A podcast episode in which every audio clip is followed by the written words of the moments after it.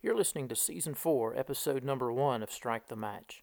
In this episode, I discuss my decision to join the faculty of Samford University in Birmingham, Alabama, as well as food for thought on some contemporary issues affecting missions today. So, with that in mind, let's.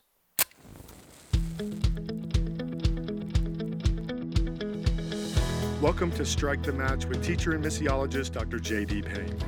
Strike the Match is a podcast that addresses matters related to missions, innovation, and leadership. Now, here's J.D. Hey, welcome to season four, episode number one of Strike the Match. It is so good that you are listening. I'm very thankful that you are. Uh, wow, four seasons, or at least starting off season number four. I believe in the official count, this is number 51. I believe this is the 51st episode.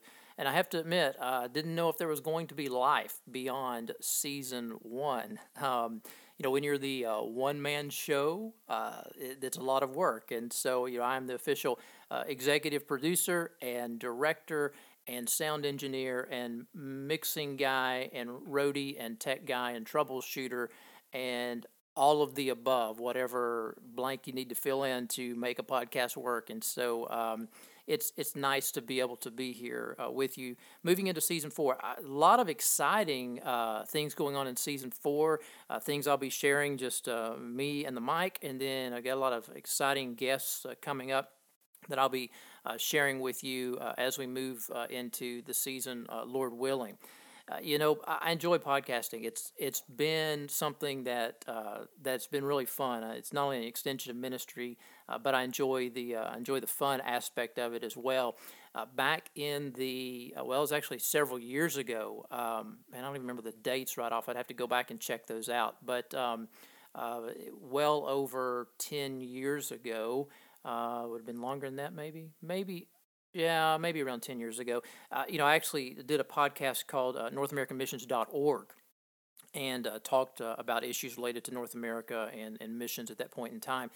And, and that was back when uh, podcasting, the podcasting uh, rage had not caught on. I mean, there were there were uh, quite a few podcasts that were going on, but it it what the wave of interest and delight was not out there and then after about four years, uh, I brought that uh, brought that podcast uh, to to an end. And then it was only a few years later that uh, the uh, the excitement in podcasting took off. So hey, even though only a few of you listeners out there, and I know because you've mentioned it to me, only a few of you listeners out there ever remember NorthAmericanMissions.org and my podcast.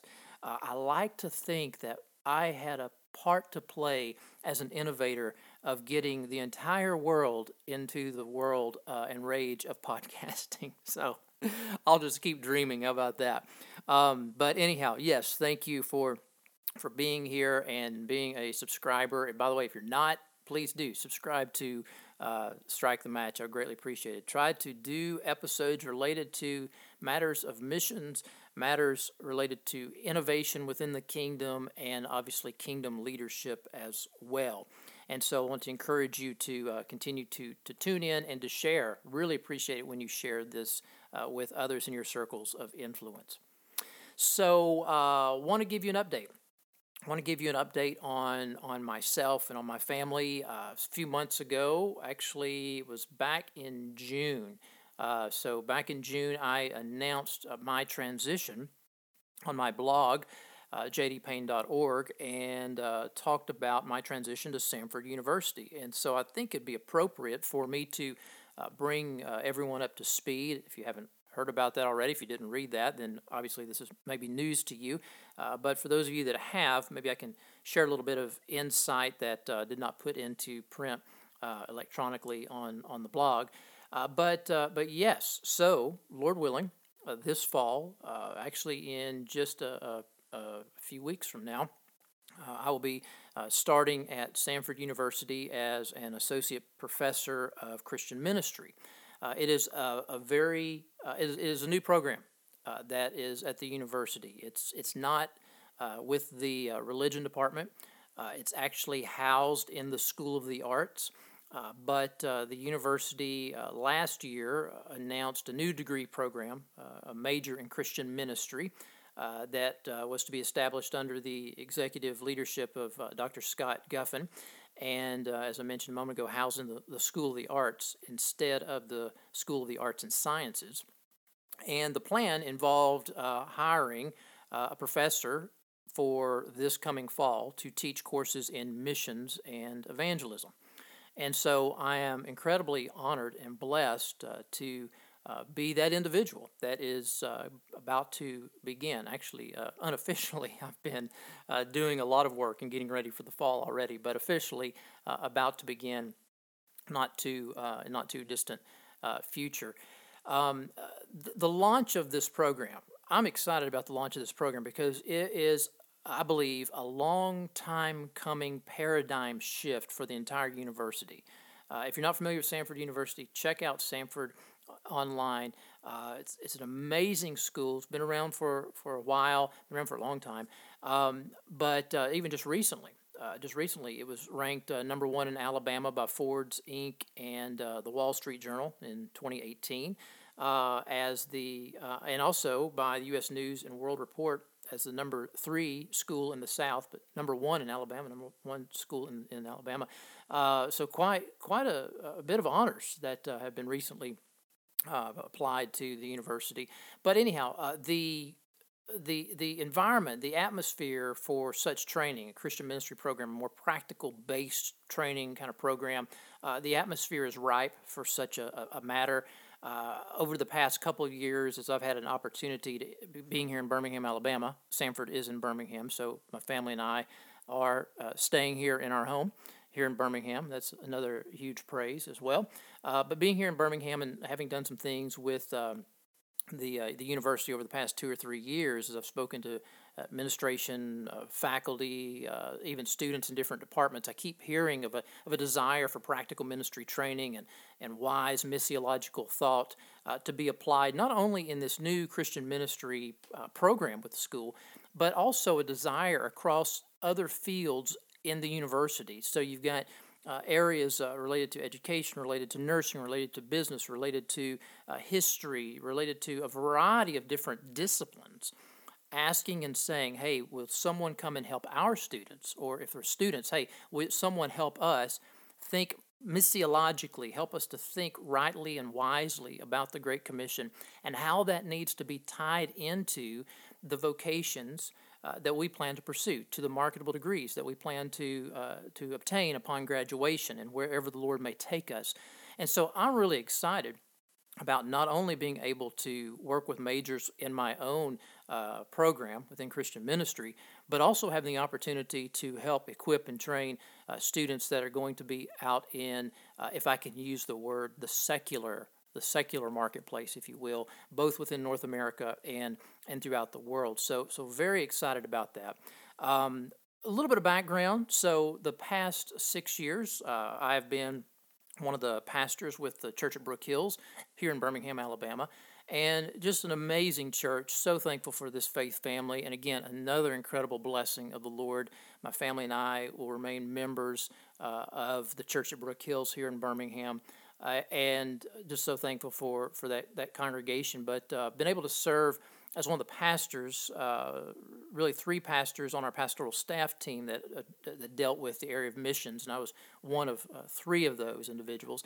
And um, just uh, just a, a, wonderful time to be a part of helping shepherd that body. But I will will say that probably about three years ago, maybe, maybe a little bit longer now, uh, as I, I, think about the time, I, I sense that the Lord was was going to be taking me in a different direction. I, I, didn't know exactly what that meant. I thought that possibly it would be back into academia. And as time wore on, maybe about two years from now, or two years in history, two years back, uh, I think that became more and more clear that I would be moving back into an academic role. Prior to coming to Southern, many of you know, excuse me, prior to coming to Birmingham uh, with the Church of Brook Hills, many of you know that I was a, a professor uh, at uh, Southern Seminary, uh, where I taught missions and evangelism for 10 years. And then before that, uh, in addition to serving with churches, served, um, taught at some Bible colleges as well, even before that. And so just really have, have always had that bent, that heart in the academy as well as uh, the the local church context. And so, uh, my philosophy has always been to keep one foot in the classroom, one foot in the church. And and over time, uh, the the the footprint uh, has has enlarged in, in one area, shrunk in another, and vice versa. And so, while I was full time with uh, with Southern Seminary, my footprint within the local church and leading uh, as an elder in local congregations uh, was smaller. But uh, when I came to Birmingham, uh, that enlarged my involvement in the academy. Uh, that footprint uh, grew grew smaller. It shrunk, and so. Um, now I'm stepping back into a role whereby I will be uh, full time as a university professor, and uh, and very excited about it. But at the same time, very excited about continuing to remain on as one of the members with the Church at Brook Hills and being able to serve and use my passions and gifts and talents to uh, continue to lock arms with that group of brothers and sisters uh, as we seek to glorify God by making disciples of all nations. So, uh, needless to say, you can imagine um, my family and I are very excited uh, about this opportunity, very thankful for this opportunity that the Lord has has put before us. Um, if you know me, I have that that innovative, pioneering kind of bent, and to be able to walk into a situation where we're almost building a program, uh, building majors, building minors, building courses from scratch. Um, that's really exciting for me. Uh, being able to help shape a culture uh, of, of, kingdom uh, advancement on on a, on a very large, well, on, you know, very large university to me it was much bigger than, than Samford. I went I went to the University of Kentucky and we had I don't know 30,000 40,000 students. So Samford's about 5,000 or so students. But um, to be able to shape a, a, culture and atmosphere on a on a on a university's campus to be able to have a large impact domestically and internationally is something that really excites me. And so I really uh, thank you all for those of you that uh, have been praying for me. I know many of you have and have been sending me updates and encouraging words and emails and texts and things of that nature. And um, uh, just appreciate your prayers uh, in days to come as things uh, things roll on.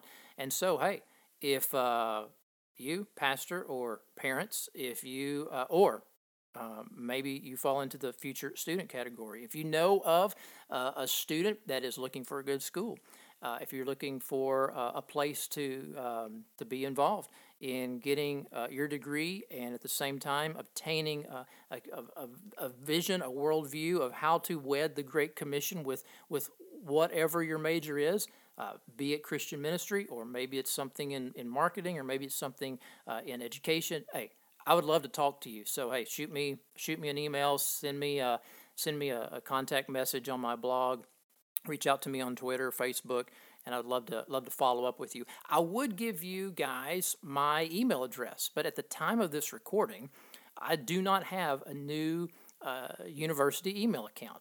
And so I'm still using uh, my, my Brook Hills email address at this point in time, jpayne at brookhills.org. Uh, and so um, whenever they give it to me. I'll be glad to I'll be glad to let put it out on on uh, Twitter, and you can you can get it there. Uh, I'm sure it'll be on the the university's website, so you can you can check that out as well. So anyhow, a little bit of, of, an update on on me and on the Payne Gang, and uh, very excited about that, and looking forward to uh, what the Lord will do in in days to come. Um, some other things I think are uh, noteworthy as we um, as we kick off this season uh, four of Strike the Match. One of the things that I always uh, encourage you to do, and I always try to practice myself, is to to be be wise stewards with both God's word and uh, with His world. In other words, uh, I want to be an individual in the sense of Proverbs 19:2, an individual who has uh, zeal for the things of the Lord, but at the same time, knowledge. Uh, I do not want to be the individual in that proverb who makes haste with his feet and misses the way. And so, how do we wed uh, knowledge of what's going on around us with the zeal that comes from knowing the Lord and serving Him and faithfully uh, walking with Him each day. And so, one of the things is just being in the know of things that are going on in the world around us. And so, so maybe I'll just title this little uh, segment here uh, "Food for Thought." Um, you know, how do we think missiologically about, about some of some of these issues? What are some things that are happening right now in our world? We could go with many of them, but what are some things, food for thought? Well, you know, one of the things is uh, that uh, CityLab.com. Uh, I subscribe to that. I get their get their articles each day. CityLab.com kicked out uh, an article the other day uh, that the title of it was "Why the Next Silicon Valley Will Probably Be Outside the U.S." And so I'd encourage you to take a look at that. You know, while the United States still leads the charge in uh, what's happening in the tech world uh, there in the Bay Area, uh, there are some exciting things that are happening in majority world countries. And so, as you well know, uh, in many of the majority world countries, there are large numbers of unreached people groups. And so, uh, you know, growing opportunities uh, for, for startups, considerable uh, gains in, in those areas. So, hey, pastors, uh, when you hear something about like that, why don't you? Maybe you do, and if you do, I encourage you.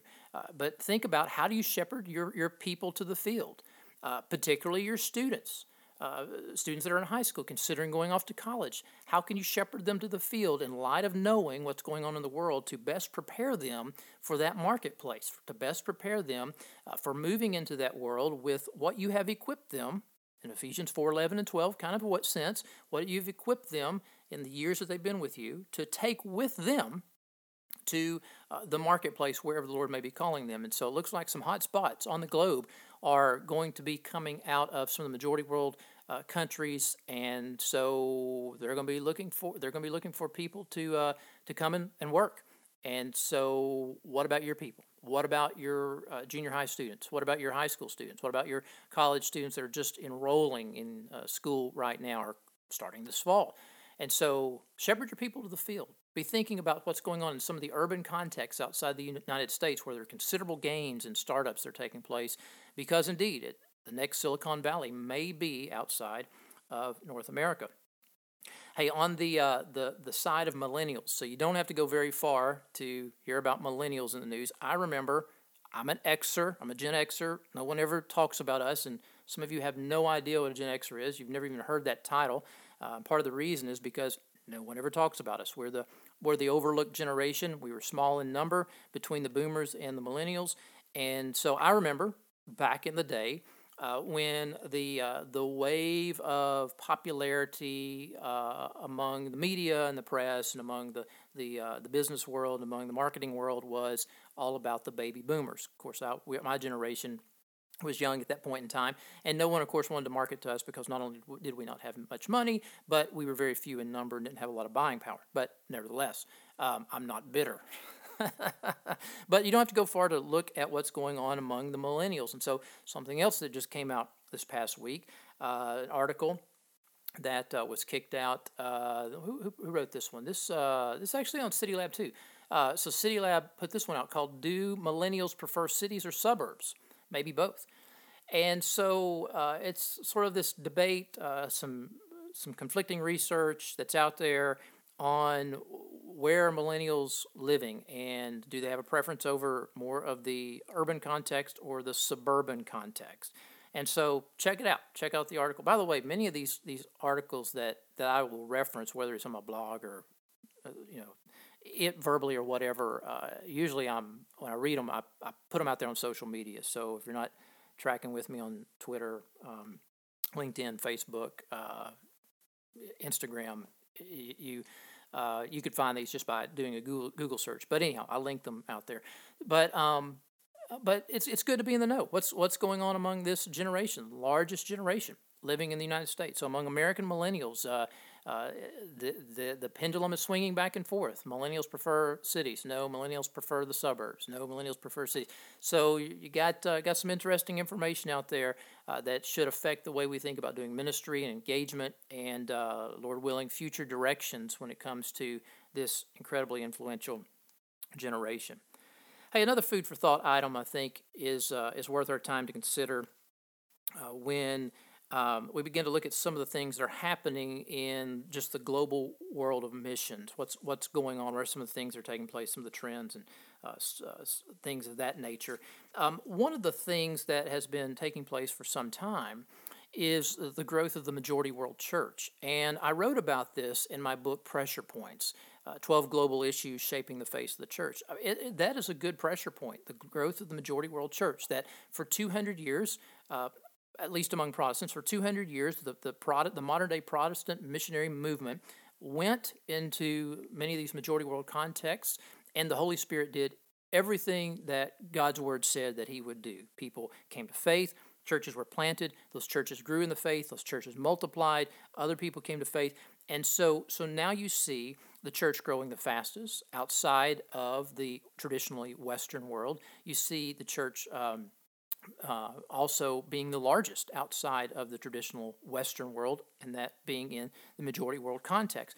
And so, so that's exciting. It does raise some challenges, but one of the things that that I'm concerned about, uh, that I keep hearing from time to time, or or I get these whiffs uh, from time to time, uh, and it often it often comes from someone from the West, uh, European context or a North American context, and and it's it's this notion that the the church in the West needs to really just just get out of the way of the majority world church when it comes to making disciples of all nations. Um, I heard this uh, very clearly at an event leading up to the Lausanne 2010 event, the Cape Town 2010 event. Uh, actually, it was a part of a of a forum. I wasn't on the stage, but I was in the audience. So there was a forum that took place in Nashville, Tennessee, uh, in which an individual uh, basically said, Well, we've got all these problems of the past Look at these 200 years of Protestant missionary history of colonialism and paternalism, where we have gone in and basically not only took the gospel, but we also took our American culture and our European culture and gave it to the people. And so we've created all these problems even today because of our unhealthy practices, our unhealthy missiology, our unhealthy ecclesiology. And so, because of the growth of the majority world church, we just need to get out of the way. We just need to take a seat. We just need to let the majority world church uh, be involved. And and I I usually don't hear it that blunt.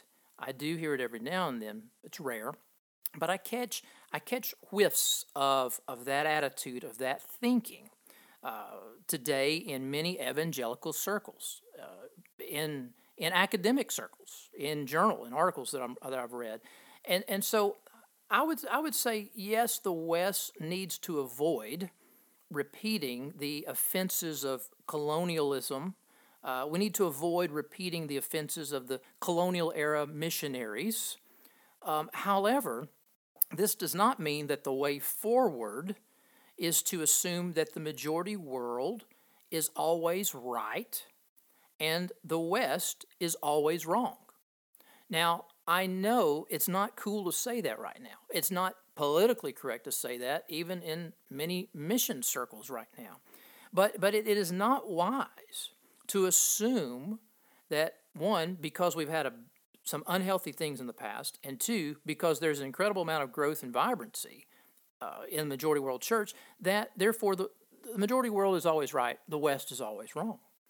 And so, so let me share with you some things that, that, I, that I hope that would, would allow us to think about how do we move forward in, in the context in which we find ourselves? How do we move forward in, in a healthy way in light of the world in which we find ourselves. So, seven and a half billion people on the planet. There are still 5 billion people on the planet, over 5 billion people on the planet with no relationship to Christ. And over 2 billion of those people have, have never even heard of the name of Jesus. And the United States is home to the third largest number of unreached people groups in the world. And Canada is home to the sixth largest number of unreached people groups in the world. So, in other words, the task is huge and be- be- before us. But but what's a, what's a good way to think about moving forward in, in light of an unhealthy history in Western uh, Protestant missionary work, and, and we can apply this to, obviously to Catholic work as well. Uh, what what is what's what's a way forward in light of our present reality? Well, the first thing I would say is that we should think about partnership, not paternalism. Partnership, not paternalism. I mean, if you think about what Paul writes uh, in Philippians chapter 1, 3 through, 3 through 5, he says, I thank my God in all my remembrance of you, always in every prayer of mine for you all, making my prayer with joy listen to this, because of your partnership in the gospel from the first day until now. So here you have a man who's mature in the faith, not only mature in the faith, but but but an apostle who has been a part of this new congregation and seeing them birthed out of the harvest, seeing Lydia in her household, seeing the Philippian jailer in his household come to faith while he was there, while he was in the stocks with Silas. He was a part of this, but nevertheless, he looks at this young congregation with all of his maturity and with all of his wisdom, and he says, Hey, it's about partnership. It's about partnership in the gospel and how you meant so much to me in the expansion of the kingdom. And so I would say we need to keep in mind, particularly those of us in the West, but not just those of us in the West, those of you that are listening from majority world countries, we need to think about how do we engage in partnership. So for from a Western perspective, perspective, no more paternalism, no more of, of, of, an imperialistic colonial approach, but, but a partnership. A second way, a second way to think about as, as we move forward is not only partnership over paternalism, but we need to think about when it comes to being here in the West, engagement, not abandonment. Engagement, not abandonment. And I'm specifically talking about the abandonment of our responsibility to carry out the Great Commission. In other words, the going, the making disciples of all nations, the preaching the gospel to all peoples, that still that still applies to the church in the West, right? That the application of that we, we, we do not get a pass. We do not get uh, an opportunity to, to, to pass the baton, as I've heard it said before. We do not have the opportunity to pass the baton to someone else, to another group, uh, to another church, and, and just, just abandon the Great Commission. It still applies to us. It will apply to us until Jesus comes back, regardless of what His Spirit does throughout the non Western world. And so we have got to make certain that in the process of partnering with brothers and sisters throughout the majority world for the advancement of the gospel, we've got to understand that we have a responsibility to engage. We have a responsibility to engage in the Great Commission. As Paul would say, I've declared to both Jews and to Gentiles repentance toward God and faith in the Lord Jesus Christ. Acts 20, 21. Engagement, not abandonment. Number three, we, we need to think about being in the West. We need to think about contribution, not carelessness.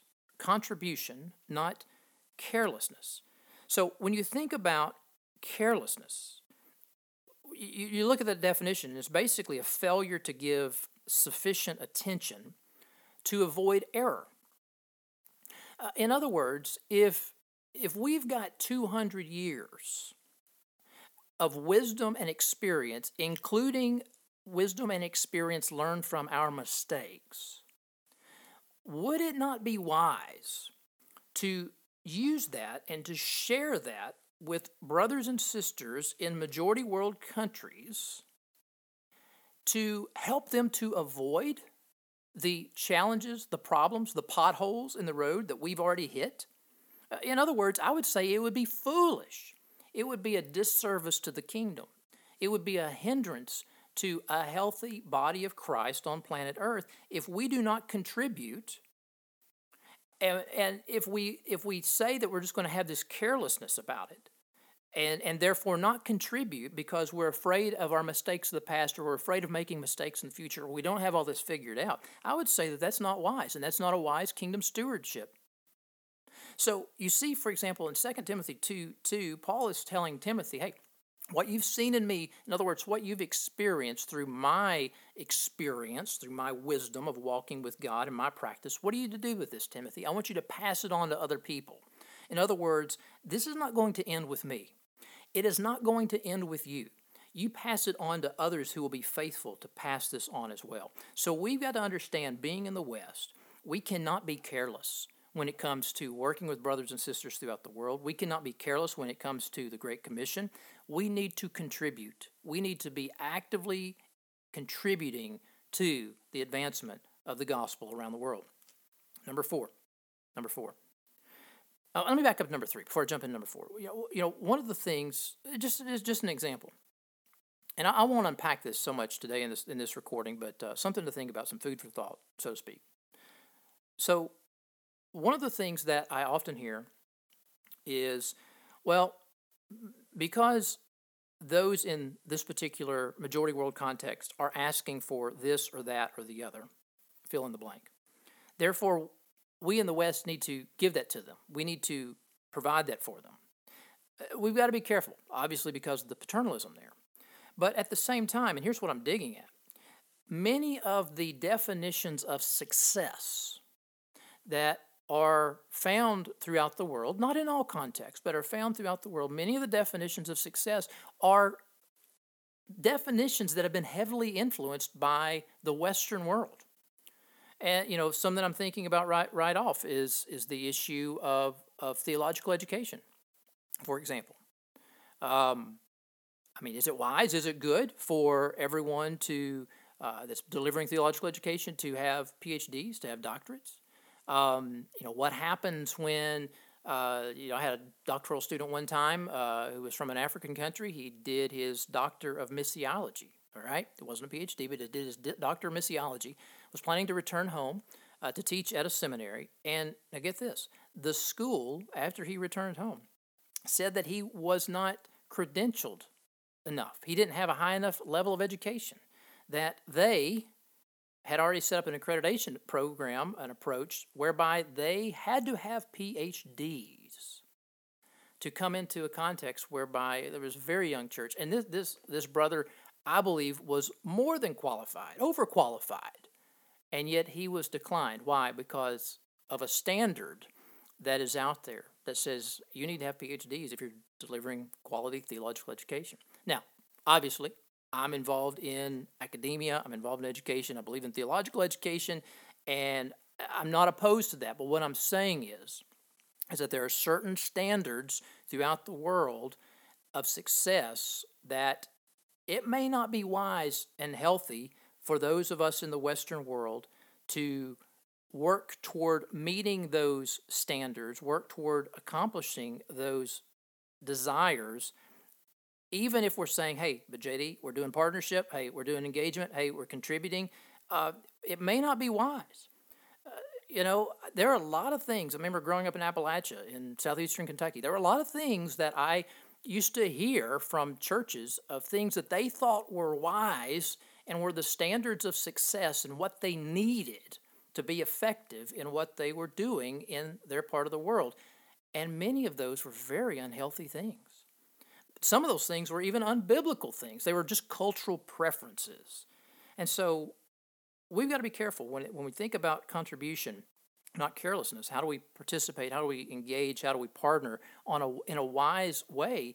It, it, means that we need to have conversations with people throughout the majority world in light of our history, in light of where we are, and in light of their context. You know, we, we you know Paul Hiebert and his uh, his model of uh, of contextualization, critical contextualization uh, of, of the Spirit and the church and the missionaries collaborating in partnership together to discern a way forward uh, in light of a biblical passage. In light of an issue in a context, I think we need to do the same thing. We need to apply that model to where we are today. But that means that we don't just assume that the definition of the beholder is always right and it's always wise and it's always the thing to do, even if that's what we do. Even if that's what we in the West are saying, uh, this is the this is our model. This is how we do it. We have to be honest to look at our situation and say, sometimes the way forward the more excellent way is not the way that we are even doing it right now.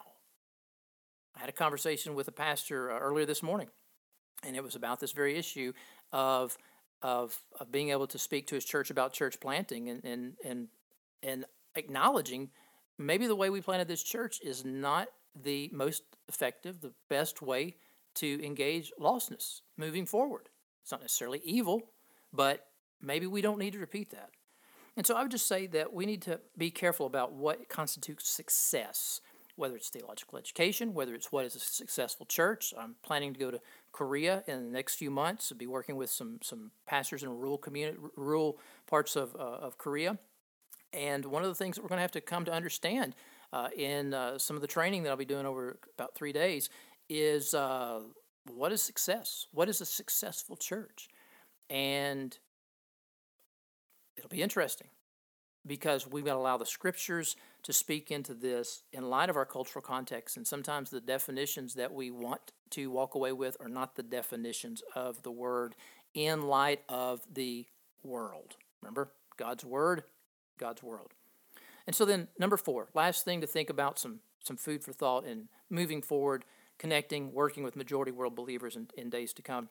I've already sort of alluded to it, but number four, we need to rethink, not resign. We need to, to rethink, not resign. Uh, in other words, we have to acknowledge our history. We need to, to rethink our 200 years, our last 20 years, our last five years of what we're doing, and ask questions such as what, what does it look like to, to be involved in, in partnering with majority world believers in doing leadership? What does it look like when we work with majority world believers in, in healthy ways forward when it comes to use of resources such as people, time, and most definitely money? So, so how do we need to rethink our strategies? How do we need to rethink our methods? How do we need to rethink our approaches in light of the unreached, in light of the unengaged, unreached groups that exist throughout the world? So, rethink, not resign, not resign from the task that is set before us. So, four things, four items to think about partnership, not paternalism, engagement, not abandonment, contribution, not carelessness, and rethink, not resign from majority world work. Well, brothers and sisters, I am again excited that you are tuning in to this podcast, uh, season four, episode one, uh, off to a good start. Lord willing, looking forward to having some excellent, excellent uh, guests on the podcast uh, this season and some other uh, uh, solo podcast episodes that I'll be doing as well. As always, again, thank you for tuning in. Thank you for your ministry and what you're doing. Continue to share this with others and uh, look forward to next time together. You have been listening to Strike the Match with JD Payne. You can find JD on Instagram, Facebook, or follow him on Twitter at JD underscore Payne. And if you'd like to check out more books, posts, and podcast episodes, visit jdpayne.org. You can also subscribe to this podcast on your favorite Android app or at iTunes. And we'd be honored if you would consider rating us or leaving comments. Thanks again for tuning in. We hope you'll join us next time.